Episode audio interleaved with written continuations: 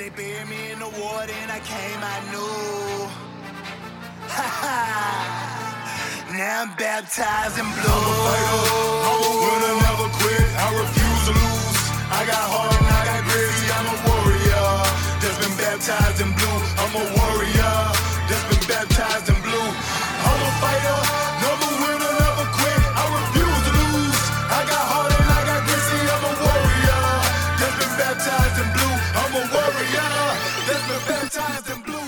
Welcome to the Changing the Culture podcast with your host, me, Autumn Clifford. This is the only self help podcast hosted by a female cop. I want to welcome you. If you loved that intro, then I want you to go to the end of my podcast and make sure you listen to that music, that tune. It's called Baptized in Blue by One Time Music. He's a fellow police officer. You can find him anywhere you can listen to um, music. He's amazing. I'm really excited to have you here. I hope that you enjoy this podcast episode as much as I enjoyed making it for you. Danielle, I'm so excited to finally have you on the podcast. Can you please introduce yourself to Sheepdog Nation? Yes. Hi, everybody. My name is Danielle Agnalad. I am an ex police officer with the Atlanta Police Department.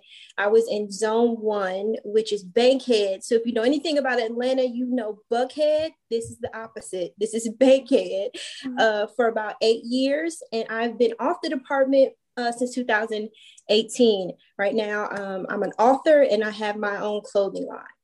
Girl, you're an author. What's the book? Tell us about it.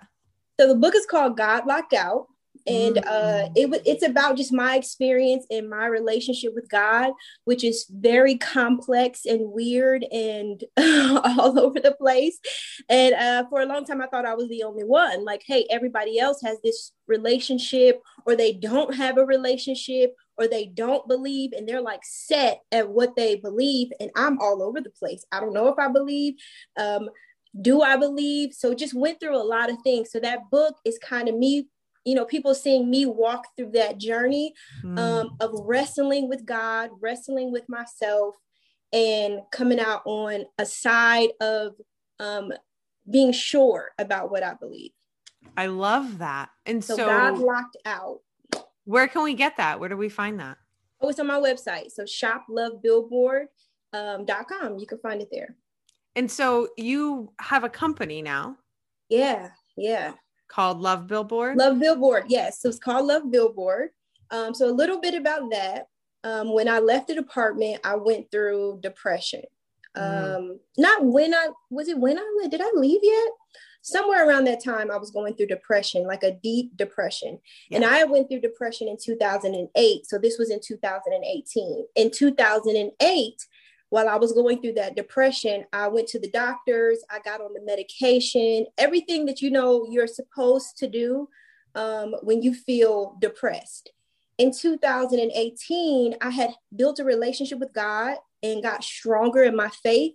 And I said, you know what? I'm not going to do the medicine route. Not that that's bad. not that that's, you know, right. I, I shouldn't do that. But I said, I'm going to go through this battle, um, just me and God, and, mm. and see mm. what happens.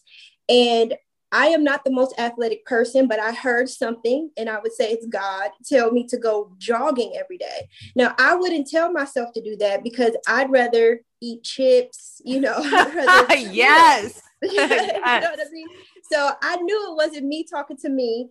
I knew it, wasn't the enemy, um, the devil talking to me, because he's not gonna tell me to do nothing to be healthy, right? Right, so, right. So this must be God, right? Mm-hmm. So I went and I went jogging every single day, and I would see these built these random billboards like Delta or like Tire Plus, and it would say things like "We got you" or um, "Just around the corner," but it would make sense and it would inspire me in like a spiritual way. But it would be these mm-hmm. random signs. So anyway, that last day he told me to run i get back in my apartment collapse on the floor like i said i was in a deep depression and he said you remember those signs that i showed you I need you to start a company and put on these t shirts signs for other people because other people are looking for signs too. I want you to turn people into walking billboards of love, faith, and hope. That's it.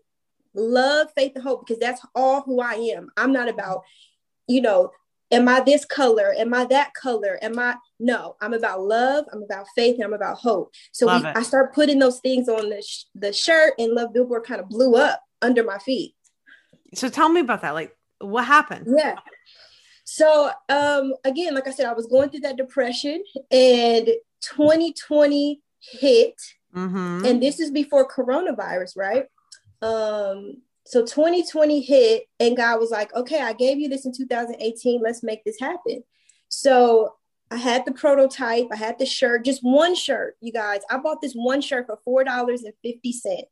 I designed it on a friend's Cricut machine, if you know what a Cricut machine yes, is. yes. Yes. I designed it on a friend. I'm just listening, like, God, okay, you told me to leave the department and we can get to that. But We what am. I gonna do now? Like, right.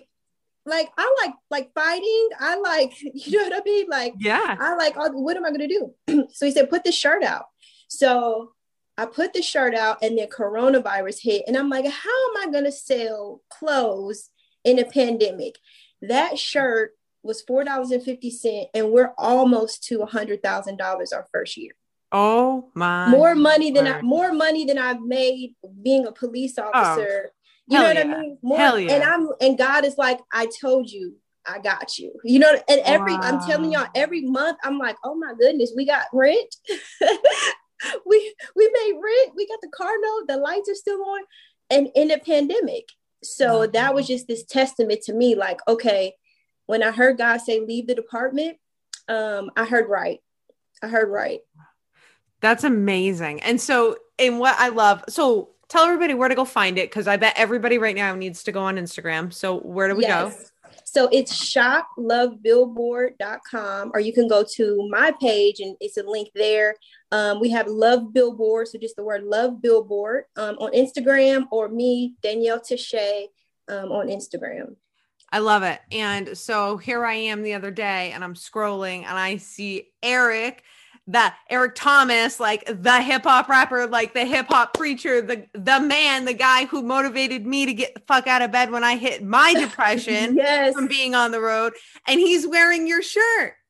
crazy, crazy. Amazing. so he hit me up um, a few years prior, maybe like two years prior. He hit me up in the DM and he said, Hey, he said, God's got something for you, keep pushing. And that was it.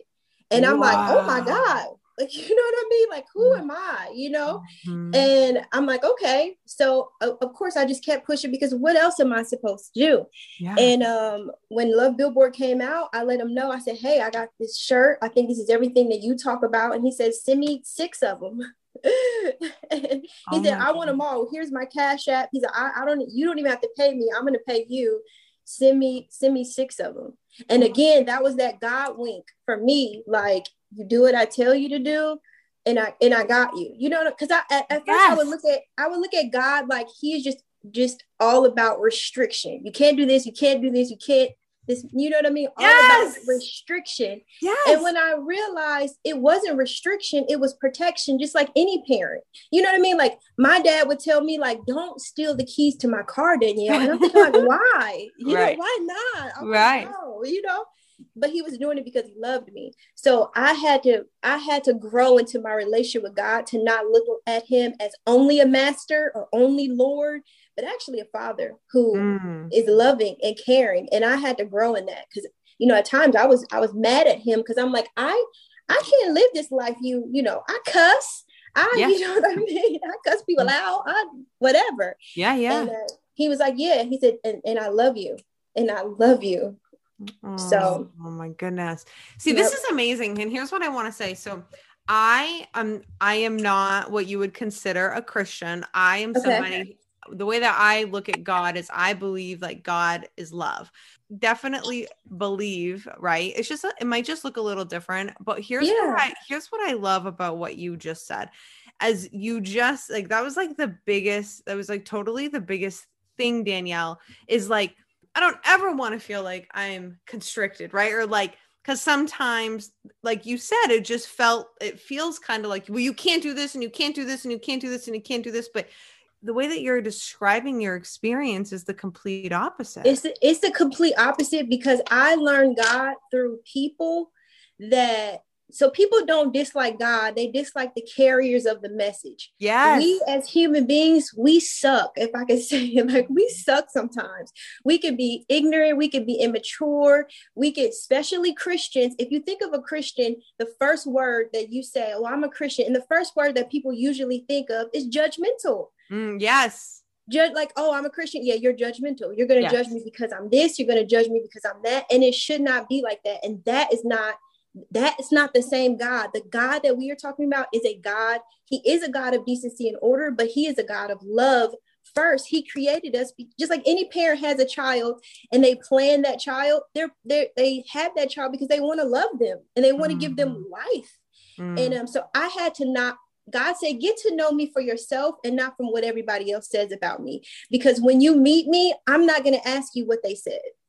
I'm not going to ask you what they did. It's going to be this personal relationship with me and you, and you're going to look me in my eyes, and I'm going to look you in yours. And I want you to be able to get to know me for me. And I had to shut a lot of people out of my life for a moment, like pastors and preachers. And yes. I had to shut that noise, even though people meant well, but I had to shut a lot of that out and just spend time with God. And if you look at the the word, that's what Jesus did. Jesus went and spent that time alone. So yeah, that, that's where that comes from.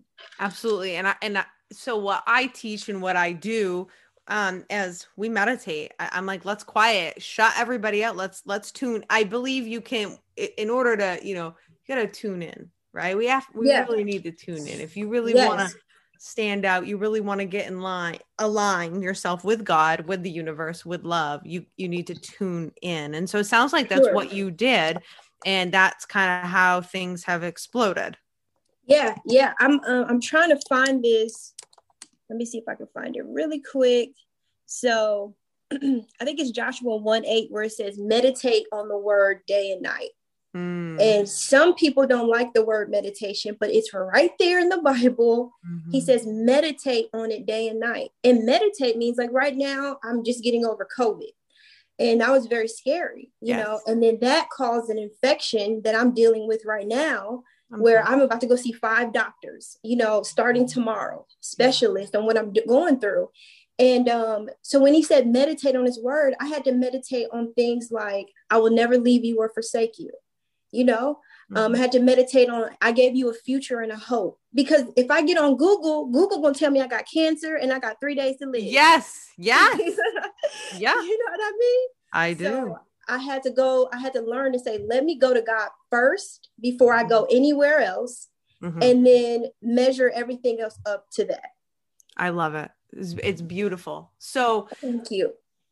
I just want to tell you. So one of my favorite shirts of yours, and I I love, is it says I don't know. So it's the IDK, Ask Jesus, and I'm like, yes, yes. I don't know. I love that. I love that. It's awesome. Yes. So Yeah, Well- Paul. well- so Paul even said that in the Word, and Paul was, you know, Paul was in the Scripture. Paul was a murderer. He Yeah. killed Christians. He then came to God, and he wrote three fourths of the Bible. Right. So that just showed you how the mercy and forgiveness of God. Because I think about myself, and I'm like, yo, I'm horrible, and I'm reminded, like, oh yeah, um, Paul killed like so many people, and God still used them. So I guess I'm cool. So anyway. so Paul said um, he was preaching to these people, he said, "I don't know." And I think sometimes in Christianity, these pastors, preachers, teachers, and not trying to talk about them in a bad way, but they kind of stand on this pedestal as if they or people put them on a pedestal as if they know everything, and that's mm, just not true. None of us know really anything. No. You know what I mean? like mhm. none of us really know and it takes time and growth and you know so when i put that shirt out it was like hey because that's how people feel like i don't know and it's okay not to know and it's okay to say hey i don't know because i haven't lived your life you can only tell me a you know a little bit but i know god knows so you can you talk to him so Mm. that's where that came from and that went that's been doing our most popular shirt Is thus it? far I loved it. That that one I Thank you. loved that shirt. It was a really cool shirt. thank so you so Danielle, take me back. Now we're gonna go back. okay but I was just so excited. So I just want to put this out there. So um how I found you, I have I literally I'm gonna say to me that was God, the universe, because yes I, here I am scrolling on, you know, social media, and I'm gonna be very honest. I sure.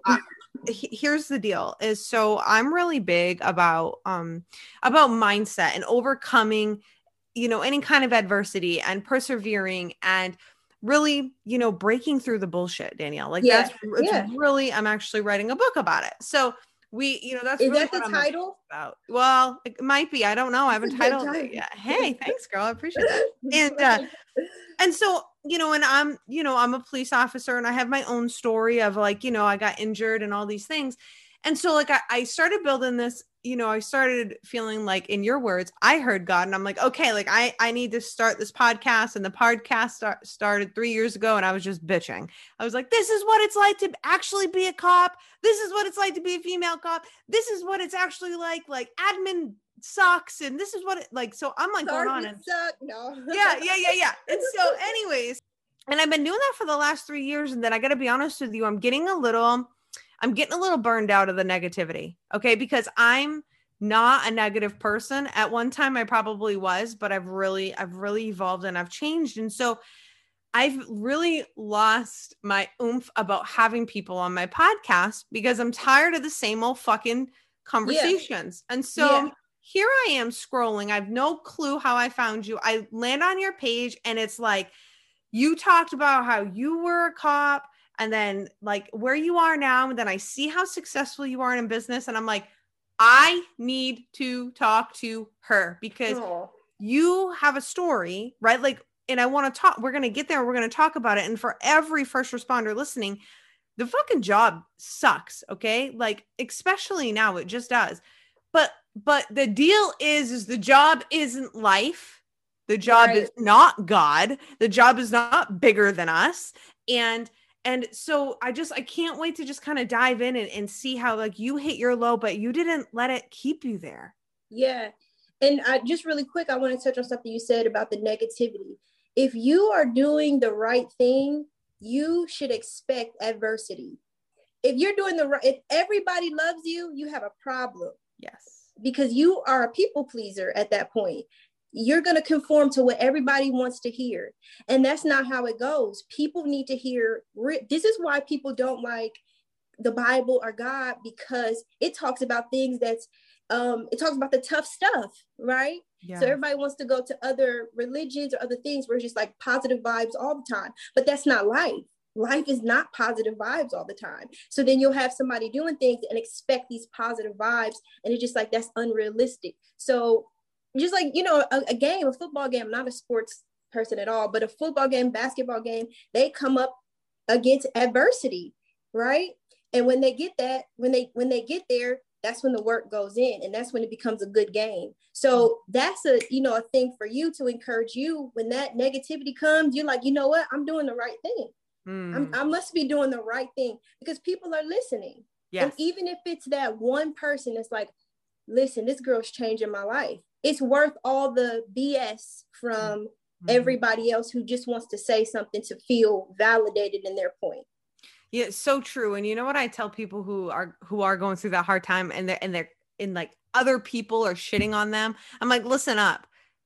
Other people only give a shit about like you for five minutes and then they're moved on to their next thing that they're all pissed off about. So like don't don't sweat it and they're gonna be over it as soon as they're done saying what they just said. They just need to feel that thing, whatever, move on. So beautiful Yep, point that's true and I and I love what you said about if everybody likes you, you got a fucking problem because you're problem. You, you do, and I yes, yes, and you know, in my life, the more authentic I am to myself, it's scary, right? Yeah. Because because I'm you seem to be a lot like me, where you know I'm out there. I'm like, this is who I am, and bitches who don't like it can be bitches. You know what I mean? I'm like, whatever, it is what it is.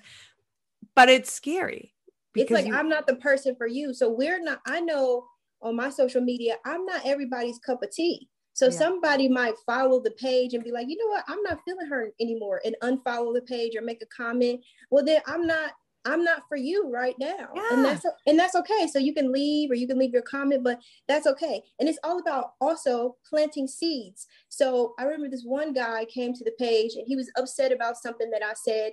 And I'm telling you, maybe a year later he follows the page again and i'm like oh there he is you know he disappeared I know. And he says, you know, I'm sorry. He said, what you said was true. Um, what you said, I did experience that. And I, I thought about you as soon as that happened for me in my life. And I was just upset and I was kind of projecting. And that doesn't usually happen. Those people don't come back. You know what I mean? But it was good that it came back for me because it showed me keep pushing, keep going, no matter who likes it or not. If you are in that truth, if you're walking in that truth, then you got you got a niche there. Absolutely. And it's not for everybody. So right. You're so right. And I, it's the best advice. It's the best advice ever because the more I'm myself, the more I piss the wrong people off, but the more my people love me. That's right. You know what I'm you know what I'm saying? Because you're relatable. You're That's right. relatable. That's Yeah. right. I love that. So Danielle, let's go back. So tell me, I want to let's go back to why you got into policing. I want to hear. Let's go right to the beginning. The beginning. Okay. So this DARE officer, do you guys remember DARE? Hell yes. so this DARE officer walks in the classroom and I look at him and I'm like, so I'm from this small little town. So you had this DARE officer walk in the room and I'm looking at him like, oh my goodness, like he has a gun, he has a badge, like he is cool, right? So I'm like, this is what I want to do. And I remember I raised my hand and I, you know, he said, who all wants to be a police officer? And I raised my hand. I'm literally like the only one who raised my hand. And um, this boy goes, you can't be a police officer. You look like a teacher.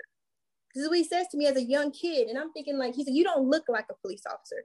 So I go home and ask my dad and I'm like, yeah, do, you- do you think I'm a police officer? Now my dad is a black man who um, has had many, many run-ins with the police. Like I've actually seen my dad physically fight an officer like like swing on the officer and they fought and if this would happen in other times that officer could have killed my dad because my dad swung on him so this is the this is the guy um and i'm coming to like i want to be a cop. And he's like we don't like cops over here.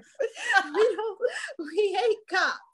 So but he was like look he said um he said you do what god is telling you to do right? He said you do what god's telling you. So anyway uh, I leave home at 17. I move here to Atlanta. I felt this thing inside of me that I felt like, yes, my life was important, but other people's life is more important to me. It was just weird feeling like I'm willing to put my life on the line because, like, I was the type of person that if if some two people were uh, arguing, I'm gonna jump in. It don't have to have nothing to do with me, but if I see somebody doing somebody else wrong, okay, now you got two people to fight this person because I'm not about to sit here. I don't care who you are. I'm jumping in. So I said, well, how can I do that and get paid? That's what I'm saying. you know what I mean? Uh, and then, you know, I went to the Atlanta Police Police Academy. How was the academy? Ooh, I failed EVOC. That's- Yeah, EVOC's hard. I failed EVOC. The academy, um, so I don't know if you know, but Atlanta Police Department got like some award for uh, training by the Obama administration. Mhm. I think the training was very good. They really taught us hands on. So they kicked our butt. Like they physically beat us up every day and taught like, hey, the first thing that you go to isn't your gun unless, and you know what I mean? But and if you can go hands on, go hands on. So it really prepared us once we hit the street to uh to, to go hands on, if that makes Yes. not be afraid to go hands on. That's one thing. Yes. Um, so yeah, it was really good. It was good. Is that what you consider a gentleman's academy or is it a live-in academy? What what do you mean? Like, did you go home every night? Oh yeah, we went home every night. Yep. Yeah. Yeah, no, I was just wondering because, like, so I'm from Maine, and every Maine police officer go through an 18 week live in academy. It's Oh, just, wow. it's, yeah, it's like military. So I can relate to getting my ass kicked and getting smoked at 3 a.m. and, you know, Ooh. all that shit. Getting, yeah, my, but my cadre, I stuck out like a sore thumb, and six, I, there was 60 cadets, and for some Uh-huh. reason, I stuck out like a sore thumb, and my cadre would pull me up in front of everybody at chow time and just just you know bust my ass about who knows what i had a female cadre and she was like clifford? And i'm like ma'am yes ma'am. And she's like are you high maintenance? And i'm like ma'am yes ma'am. Yes, if i would have said no she'd have smoked me. She's like every time i see you your hair's a different shade. Because what happened my hair was falling out because i bleached it blonde and it broke but right before the academy. So every weekend I had to like have all these like treatments done. So we were trying to get it back to be normal. Anyways, Yeah. so No, no, the same thing happened to me. I stuck out. I showed up with these nails on. Ah! Right? These nails. I was so happy when I could start wearing these nails again. yeah, Um, full face of makeup and a weave. you are right. so funny. and I'm sitting there, my weave, my makeup, and they're looking at me. And I remember I had one sergeant, she, she said, You are not going to make it. And I said, Okay. I said, Watch me. I said, You're going to pin my badge on me. That good for you. And I didn't say that until after I um, finished the academy and it was time to, time to do that. But I asked her, I said, Hey, can you pin, can you pin me, you know, do the ceremony? Because I wanted to show her don't judge a book by its cover. That's I made it through this academy not only once, but twice because I got recycled. Yeah, because Evoc. Because Eva, yeah.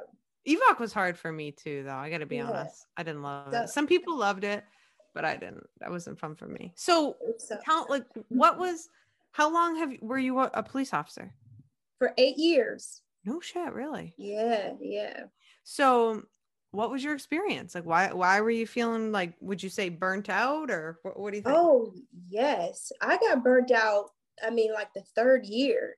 Mm. It was uh, we were humping calls. So we're zone, like I said, we're zone one. It's it's known to be the worst department. I mean, the worst zone. And it's like if you get put in zone one, that's going to be your career. They're not going to take you. You're not going to go anywhere else. You're going to be stuck in that zone because they just don't let people go. Once you're able to make it in that zone, they're like, okay, I got to keep you there. So that's why I stayed there uh, for so long, and it's hard to get out. It was just so tough. Like you know, as you know, just humping calls, not enough equipment. Our cars are catching on fire because they're old and they're just they're going. Um, yeah, it was it was it was tough. The calls, it was nothing to have two homicides in a day. You know what I mean? Oh yeah, it was nothing, or or overdose, or finding people dead in the house, um, like all the time. Like it was when we got it, we called it a 41. When we got a 41, we were like, oh, finally. You know, some people are like, I hate 41s, but we were like, look, as long as I don't have to call the medical examiner out here and wait two hours for them to come, I'm good. Yeah, yeah. So it was it was very difficult in that way and emotionally, um, because like I said, when I started, I didn't have a relationship with God, and I was struggling. I was also married at the time. Um, I cheated on my husband with an officer, so we ended up getting di- divorced. Um, became an alcoholic. Like it was so bad that I would take off everything, you know, the vest, and I would take off as much as I could as soon as I got off work and head straight to the liquor store. Go home, drink all night by myself, get up in the morning, go to roll call. And one morning, uh, my sergeant was like, You need to go back home. Obviously, because he smelled the liquor. Like, you need to go back home. But, you know, it was just, it was a lot. It was Well- a lot. What do you think you were numbing out, Danielle? Um, all those things like you know, cheating on my husband. So my home life was very confusing. Um, he didn't understand, right? Because he wasn't a cop. So Oh, I yeah. felt like I relate more with this male police officer that I see more than him. Mm-hmm. So I'm like, this is probably who I need to be with, which was wrong. Mhm. Um, and just the stuff that I seen, I felt like me being a cop, cop, I was about to go out here and save the world, y'all. Like I was about to be like the hero. And I got out of here and was like, I'm not making a dent. And this paycheck is a thousand dollars. What the Yeah. heck?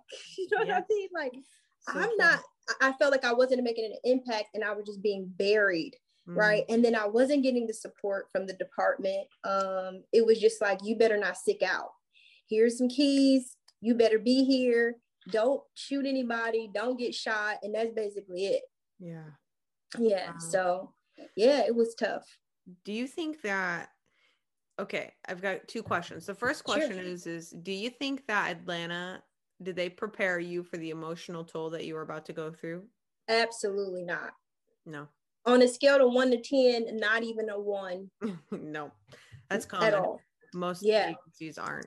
So, like, let's talk about those calls because I'm going to be really honest with you. sure So I'm I'm just a little girl from Maine who like our biggest city is like probably a town for you guys. Okay. Like, so, you know, Boston is like a big deal to me, just to give you an idea. So, Okay.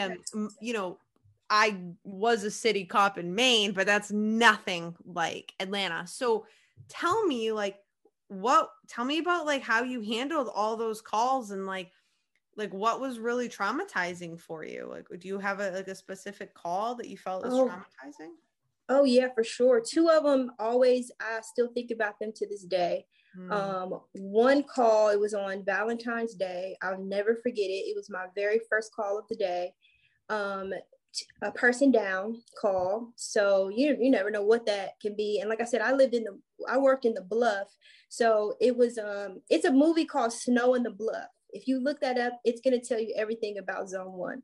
okay. Um, so I'm thinking like, okay, it's 7 a.m., 6 30 a.m. Like somebody's probably drunk on, you know, I'm just, I'm thinking like, you know, and even though they train you to think the worst, I wasn't prepared. So I get to the house and this woman comes out crying. And, you know, of course I secure her and I go in the house and it's two men in there just shot up from head to toe, just dead. Like this guy's brains was in his shit bag he Oh, was not no. expecting this. The other guy would just flipped back on the couch as if he was laying down and got up and was shot. And they even shot the dog in the head. Oh, So it was just horrible. It was horrible. And um, of course, my backup and everybody comes and we secure the scene. We do everything that we, you know, have to do. Um, but that was it. You know what I mean? That was it. So it was just like, okay, uh, clean yourself off and here's your next call. You know what I mean? Um, and it, sucks that you were on that for four hours because we've been handling your beat. You know what I mean? Like we've been Yep. handling. So hurry up and get back to it. Yep. Um, so that I didn't get to um really wrap my head, you know what I mean, around that. Yes. That really that that really stuck to me. The second one was uh, I had a 12 year old girl. It was a car accident, and when I tell you this has changed my life, even driving now, because the car accident was so minor on the outside. But when I got there, this 12 year old girl, and I'm sorry, you know, this kind of, but I think everybody here cops. Okay. So her brains was all over the ceiling. Oh, And her parents kept asking me, is she okay? The whole time. And, and, and by that time, fire was there, and fire was like, hey, we can't, you know, we can't do anything at this point. Uh, we're just, you know, waiting on you guys to see what you guys want to do. And uh, her parents, I put her parents in my car, and they're like, is she okay? And they have fragment all over them, you know? they don't even and know. so she she was laying like this you know how you're on you're driving and you're on the door and you're just laying down and that's where the car hit so Oh. the impact hit right where where she was kind of her- they were taking her to the dentist office so it was early so she was just like sleeping you know and that's where the impact and it was just everywhere uh, her name is demalia i'll never forget because they were screaming her name trying to get her attention because I wouldn't answer the question, was she okay? Oh. So, and it was the same thing. Okay, wrap this call up here. Let's move on That to is- the move on to the next call. You know, Oh. um, we had a, a officer who had to stop a woman, you know, with this weapon right in front of us. You know, of course. Um, so that was traumatic. It was just a lot, and this was normal. yeah. This was nor. This was normal. This is like, oh, what happened? Oh yeah, that's crazy. I heard about it. This was normal, and it was no counseling. And one of my um, so you know how you're in the academy. I don't know if you guys do this, but you, they give you a buddy, right? And you're with that person the whole time. So you have to go to the bathroom with that person. You have to walk in the hall with that person. You have to, and I guess teaching about partnership or whatever. So uh, his name was Awe. So he was my partner. Um, we were at Hell Week in SWAT, and it's this bell. So they kick your butt, and if you can't take anymore, you got to go ring the bell. And when you do, you're kicked out the academy. Damn. So Way's like, I'm about to ring the bell. You know, my nickname was OG. And he said, I'm about to ring the bell. And I'm like, no, we got this. You know what I mean? Like, we got this. And he's like, no. So he walks over, he rings the bell, and they just treat him like crap. Like, get your get out of here, go, get out of here. So he leaves. He comes back to the academy that next morning, and everybody's like, What are you doing here? Like, the thing is, if you quit, you're gone. And um, so the whole class kind of treating him like trash because they're like, "You're a quitter. You quit, whatever." So he ends up, you know, uh, coming to the apartment. I mean, the department. He ends up graduating, coming through the department. This is a maybe a year later, maybe a year later. So I'm at a Burger King. We call it a five nine. So we five nine together. You know the little buddy. Oh yeah, the car car. Oh yeah. So I pull up. I'm like, "What's up?" You know, he was zone four. I'm zone one, but we had this middle at this uh, Burger King. So I'm like, "Hey, what's up? How's it going?" He's like, "Yeah, you know, things are crazy. These sergeants are on me." And I'm like, "Yeah, you know, they on me too. You know, whatever." So we're talking crap about our sergeants, and um, I got a phone call that night that he shot himself in the head that night. Oh, that night. Fuck. With his service weapon. Yeah.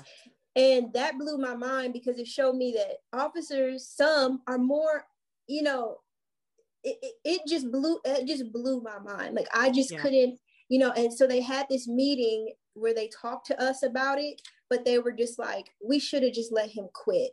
We we should have just let him quit when we did that. That's on us all right, let's keep it mm-hmm. moving. Mm-hmm. You know, and they didn't come to his funeral. You know, and and Danielle, that's the problem. And and yeah, yeah and, like, and like you said, I mean, no one gives a fuck about you guys or anything else. Yeah, and that's why that's when I knew they don't care about me.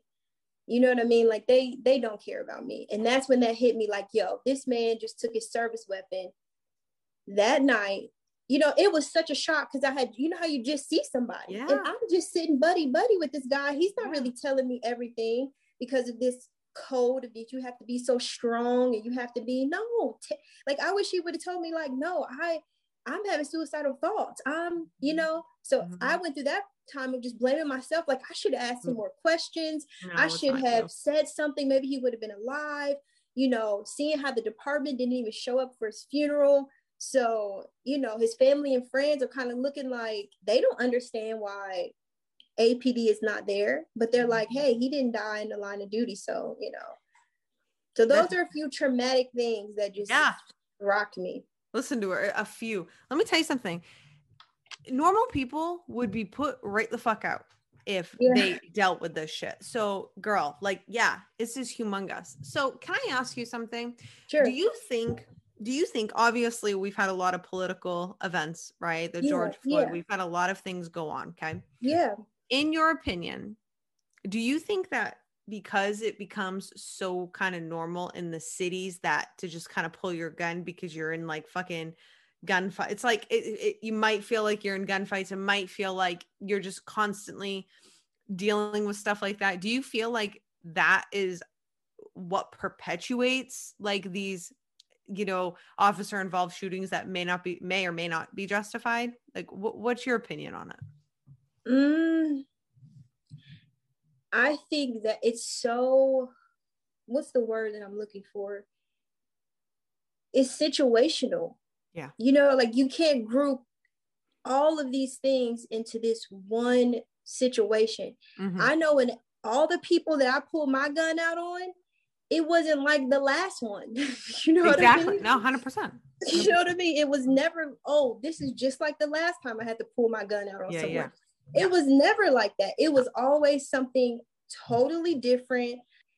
I don't know. I don't know if that answers your question, but I think with the, everything that's going on, um, yes, I've seen some things and I'm like, yo, that was totally unjustified. That's horrible. And then I've seen some things being experienced as a ex police officer, like, no, he shouldn't have done that. Like he got verbal commands, mm-hmm. he didn't follow these verbal commands, and this is what happens, right? right. But right. I think the department and the community don't have enough conversation. And mm. I think that's mm. on the role of the department to talk about. I think they don't have conversation. I don't think they have enough conversation with the community. And for me, especially the Black community, as far as where I was, because yeah. it's such a not i'm not saying just the black community where we have to have these conversations i'm saying in my experience what a lot of people that i know with my father being a black man my boyfriend yeah. being a black man my brother is a black man i am a police officer and the miscommunication of what's expected from a police officer to a civilian interaction is so it, it's so up in the air yeah. and i think if they did more having more conversation of what's expected, then we can we can come somewhere. And I actually held one of these meetings. I don't know if you're familiar with Morehouse College here in Atlanta, but it's a it's an all boy all uh, boys college, um, HBCU, so a, a black college, and we had one of those meetings, and it was really good. Did our chief come? I think um, I think maybe our chief came. Um, cool. Some other what we call white shirts, uh, just higher up in rank they came and we had some young men there, some black men, and they were able to in a in a great environment where conversation we were able to have conversation and it was really good. And they left informed like and they were asking questions and it was these simple questions and they were like well when i get pulled over why do i have to wait so long? And why do so many officers why does it take five people? Like I'm a murderer? And not understanding, like, hey, if I pull up to your call and one of my buddies here that I'm on a call by myself, he's gonna come by and check on me. Wouldn't you do that to your friend? And they're like, oh, yeah. So it's not really about me, it's about just checking on each other. Mm-hmm. Yeah. Oh, okay. I thought it was me. I thought, you know, it's why is it five cars here? And it's like we're really talking about what we're about to go eat once we get done with you. No kidding. No you know what I mean? Like this is, what we're, this is what we're probably talking about. Um, so we were able to break down some of those walls, which were great. That's beautiful. I think yeah. more conversations like that need to happen. Yeah, for sure. Okay. So basically, what brought you to the day that you were like, all right, I'm done. Fuck this? Okay. I um so again, my relationship with God, I'm in prayer and God's like, You're miserable, right? And I'm like, Yeah. like absolutely I'm miserable. I love helping people. I love people. And God was just speaking to me and was like, because I didn't call you to be a cop. This is something that you chose to do. And you didn't come to me right? As as your creator you didn't come to me and say hey what do you want me to do with this life that i gave you? So you chose to be a cop but god is such a gentleman. He's not going to force anything on us. And a lot of people think that like he's a gentleman and he is not forcing anything. And he protected me you know through that whole time. And i said okay god what do you want me to do? So really quick i'm going to try to make this quick. So my testimony is that okay my husband's gone right? We just divorced. He divorced me. I'm an alcoholic. I'm hating my job.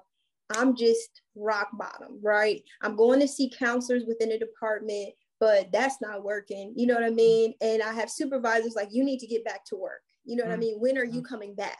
Right. Um, so that pressure.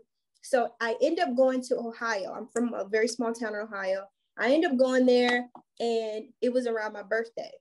Um, so of course I'm gonna go to the club, you know, it's my birthday. Yeah, yeah. so um, my dad throws this party for me at the club. This girl is there. I've never seen this girl before a day in my life. But the day before that, I said, God, it's it's a new year for my life. I feel you calling me, but I'm not ready. I'm not ready to give up because I'm looking at him, like I said before, like this master and not a protector. So I'm not ready to stop this, this, this, this, and this. So just give me some more time. So I go to the party, meet this girl. Well, I'm at the party and this girl walks up to me and she's like, Hey, I follow you on social media. And I kind of got that a lot, really? you know. So I'm like, okay, cool. And she was like, Yeah, I came, I heard you were in town. I came to the party and then I want to meet you. So I'm like, great. So she's like, can I get a picture with you? No problem. So we take the picture, and in the matter of the iPhone camera flash, she falls like this, face first, no. right? Face first. And I'm looking like, dang, she almost pulled me down, like in my birthday outfit. You know what I mean? Like a black girl don't want to fall. Yeah. Not in her birthday outfit. Yeah. So um so I'm you know, I go to try to help her, and something in me was like, help her. Her friend runs over and was like, Oh, she's just drunk. But I'm a cop, so I'm not gonna leave somebody just no. on the ground, right? Mm-hmm. So I realized her head, her eyes are rolling in the back of her head. So you know, my dad's with me at the club because, you know, me and my dad. Mm-hmm. So my mm-hmm. dad's like, come on, let's take her to the emergency. So I'm doing CPR. We get her to the emergency room. They rip her from my arms. I felt something when they took her away from me. Like it, I, I can't even explain it even now. They start doing CPR on her and then they start putting this tube down her throat. Oh no. I couldn't understand that at the time. I'm like, and so I couldn't understand that. So he says, What does she drink? And I'm like, I don't even know her name. You know what I mean? Like, Mhm. well, what did she eat? If I don't know what she drank or her name, I don't know what she ate. She asked me for a picture and we're here. Yeah. And about 15 minutes later, the nurse walks over to me and says, I'm sorry, we lost her. And she had had a massive heart attack. And in that moment, I Oh. heard God, and of course, not audibly, but say, Yesterday you asked for more time, didn't you? As if the breath in your lungs actually belonged to you. It belongs to me, and I have a job for you to do in this earth. And I saw her die physically, and I died that that old self that just felt like I just want to do what I want to do. And and in that moment, I said, Oh, I got to do what he's telling me to do, and not in fear that he's going to kill me. You know what I mean? It wasn't that, but it was it was just showing me that I was taking time for granted. You know i was really taking time as if i'd have tomorrow. You know what i Mm. mean? Not Mhm. realizing like this is a gift. Every single moment we're breathing alive we're living we can talk we can see it is a gift. So that changed me. And from that point on i studied the bible for about four years. No yeah i studied the bible for about two to three years and I just hit the ground running. Like, hey, let me tell y'all about Jesus. let me, everybody who would listen, let me tell you how he has changed my life, how he is real, and what I went through. Mm. I get back to the I get back to Atlanta, right? Just had this crazy experience. Get back to Atlanta, and I'm just I'm not only am I physically burnt out, I'm like, what am I doing here? Yes. So I'm driving down the street, y'all, and something told me, I, I'm not gonna say this God, something told me I didn't want to go to this 911 call because my hair was like on top of my head that day. I was looking crazy. So I'm like, let me go back to my POV, grab my hat, and I'm gonna head to this call. So I go back, throw, throw my hat on, I'm headed to the call. The call escalated. So of course I put my lights and sirens on. I'm going there, and a truck comes out of nowhere and just slams right. Uh, what is it called? Um, T-boned you not T-bone, but just uh head first. I don't know. head first or whatever that's called. I jump out the car because I didn't want to be in there. Smoke everywhere, and I jump out the car. My leg was dislocated. I fell to the ground. Y'all, my patrol car is still driving at this point. It's like still going forward. oh my god. Um, so uh, I get on desk duty, of course. So now I'm sitting on desk duty, and I'm like, I need to go. So Yeah. now I am just emotionally, spiritually, I'm out of it. Now, when I say I started having suicidal thoughts, I'm not going to say suicidal thoughts, but I was having thoughts like, I don't want to be here anymore. yes. I don't want to be alive anymore. Yes. Because I lost my husband. I'm an alcoholic. My job is horrible. I'm not making an impact. I'm sitting on desk duty. I just got in an accident. I want to die. Yeah. You know what I mean? Like I I think dying would be easier than this. Mhm. Um so they end up putting me on uh what is it called? Third shift or what do we morning watch. okay. They end up putting me on this desk duty on morning watch. So from 11 to 6 a.m. And I was trying to tell them, like, hey, I'm on medication. So I can't be up that late. You know what I mean? All mhm. night. And, Yeah. I, and I'm falling asleep and everything. Mhm. So it just got too much. So then a friend of mine was like, You look horrible. You should go to the ER. So I went to the ER and they were like, You're totally dehydrated. Like, you're, you know, that's pretty much it's anxiety. You're dehydrated. You just need some time off. But I knew I couldn't get time off. I knew I couldn't go to the department. Um, I knew they would call me crazy or 24, the word that we call. Yes. I knew there was nowhere for me to go. And then at that moment, again, I hear God, and He's like, Will you finally let go? Mm. Will you finally go? And it's up to you. And I called my supervisor, that sergeant, and I said, I'm done. I said, I'm not coming in. And she said, Oh, you are coming in. And I said, No, I'm not. And I hung up that phone. And that was the last time I walked in there as an officer. And I slept so good that night. When I tell you, I didn't have to worry about paperwork, I didn't have to worry about asking for time off. I Yep. didn't, and I didn't care what was going to happen. I slept like a baby. It was just like all that weight of the Mhm. department felt like it just came off my chest. And I felt like God was like, this is what I was trying to give you. Mm. This is what I was trying to to show you. I love So it. I love it Yeah. so much. And so, what did you do? Like in the in the meantime, like while your business was growing, what did you do? Oh, I panicked. I panicked and I worried and I stressed and I uh, cried and I spent my money. Um, I spent all the money I had. I moved in with a family member, so I had to humble myself because we you all know, do. Yeah. I lived in Atlanta, had a nice, I worked my EJ, $60 an hour, you know what I mean? At Benny Hanna that I had been on for three years. So I was making my money, nice little, you know, apartment. And now I'm at my aunt's house, you know, sharing a bathroom with somebody. Mhm. And I'm like, man, you know, and then losing that title of like a cop, yes. you know what I mean? Like I'm a civilian, ill, you know what I mean? Yeah. Yeah. Yeah. So um happy to kind of go through that. But then again, God was just like, you're never going to get to this place with me unless you just let go. Yeah. And that's the hardest part for people to do, especially somebody like me who wants to be in control of everything, Mhm. let go. And I just said, okay, like I'm going to let go, but I'm still about to ask a lot of questions. Mhm. you know what I mean? Um, and I just had to go through that. I had to just go through that until things started to turn around. You know, I feel like God, He cares more about our character than our comfort, Yes. Right? He's like, I want to change your heart. I want to change your character. And if that causes you to be uncomfortable for a while, you'll Oh, make it. Mhm. Right. Yep. Mhm. I love it. Love it so much. So, Danielle, what do you want to leave everybody li- with? I think the first thing is you can't help anyone unless you're healthy. Mm, unless you are healthy. Like, you know, you can't pour from an empty cup.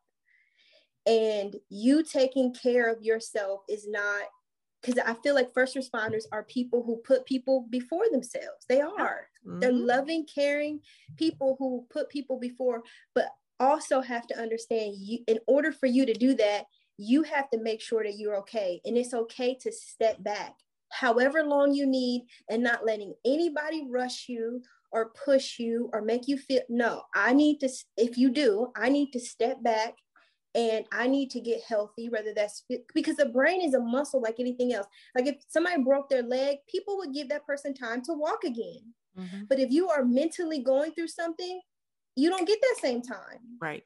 you know what i mean so Mhm. just saying just teach it treating your brain like this is a muscle my heart this is a muscle and Mhm. if it's weak i can't be any good to anyone so i would leave take care of yourself Mm. take care of yourself Yep. Absolutely. I just couldn't agree with you more. You got to be selfish. You got to fill that cup up. Danielle, where can where can everybody find you on social medias? yes so it's danielle Ta'Shae, um, on ig and all of my information is on that page Cool. So that So, we can, can get to your shop from there. yeah, you can get everywhere. You can DM me, hit me up, anything you want to talk about. Honestly, I'm here. And uh, again, I don't have all the answers because I don't know. Ask Jesus. Um, Yes. but I am. I I would love to be a listening ear, and it's some stuff that I need help with too. So having a community and having people that we can just lean on one another. The Bible says, "Iron sharpens iron," yes. and you guys are all iron, and we can sharpen and help one another get get through this. I love it. Thank you Yeah. so much, Danielle, for coming on. This has honestly been one of one of my favorite episodes Oh, that I've that I've Thank done. you. So, Thank you guys too. Thank you guys that are still there and you know what you guys are doing. Um yeah, you're just you're so appreciated. thank you so much. Sheepdog Nation, we'll see you next time. They buried me in the water and I came, I knew.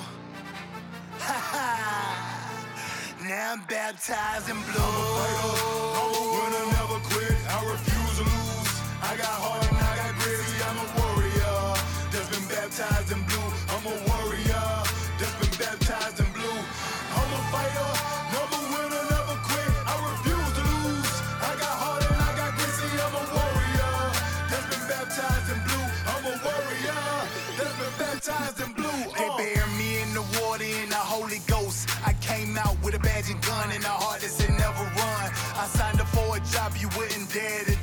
This ain't no green screen movie, don't compare the two. We look at your actions in the elements and everything relevant. If they line up, prepare to pay the consequence. You do dirt, you get cussed. No bluff. It's ignorant to think we will shoot with your hands up if you the police. You feel the world is against you like every call you go to people trying to tempt you well. Hail Mary, Hail Mary, Hail Mary. I ride ain't worried. You want my life, come take it, it's gonna be a fight. I take you to the light like Will and Bright. I wouldn't expect you to understand what I do, only the thin blue line, cause they baptized in blue. Uh, I'm a fighter, I'm a winner, never quit. I refuse to lose. I got heart and I got grit, see, I'm a warrior that's been baptized in blue. I'm a warrior that's been baptized in blue. I'm a fighter,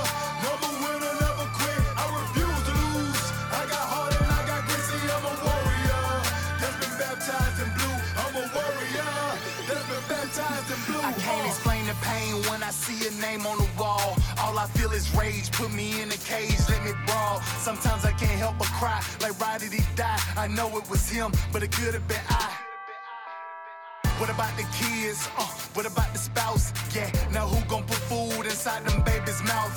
It's a bigger picture when the officer down. Domino effect, Blue Nation, family, country, and town. The media don't cover us. Huh. Well, maybe Fox, cause MSNBC and CNN surely don't care about cops. Politician more concerned about protecting the legal instead of laying the law down and protecting the people. Let me get off my soapbox before I curse. I don't seen way too many cops riding in hearse. Well, I wouldn't expect you to understand what I do, only the thin blue line, cause they baptized in blue. Uh, I'm a fighter, I'm a winner, never quit. I refuse to lose. I got heart and I got grit. I'm a warrior that's been baptized in blue. I'm a warrior that's been baptized in blue. I'm a fighter, winner, never quit. I refuse to lose. I got heart and I got grit. I'm a warrior that's been baptized in blue. I'm a warrior that's been baptized in blue. If I'm faced with a mission, I'm gonna complete it. I live with the credence. I do this for the combat vets and LEOs when I'm suited, ready to go. It's either friend or foe. Only Lord knows what my future's in store. I only kill with the hope to see more. So God don't close that door. If I take a life, it's him or me with the host to survive, not bigotry. I go in situations that you cannot imagine, deal with things that you cannot fathom. Know it, but rather, I'd rather fight for cause than live for nothing. So when you read my headstone, you know I died for something. You hypersensitive, she complain by justified force. You blame the cops first, that don't work, you blame the courts. But I wouldn't expect you to understand what I do, only the thin blue line, cause they baptized in blue. Uh, I'm a fighter, I'm a winner, never quit. I refuse to lose. I got heart and I got grit. See, I'm a warrior that's been baptized in blue. I'm a warrior that's been baptized in blue. I'm a fighter, never winner, never quit. I refuse to lose. I got heart and I got grit. See, I'm a warrior that's been baptized in blue. I'm a warrior that's been baptized in blue. Uh.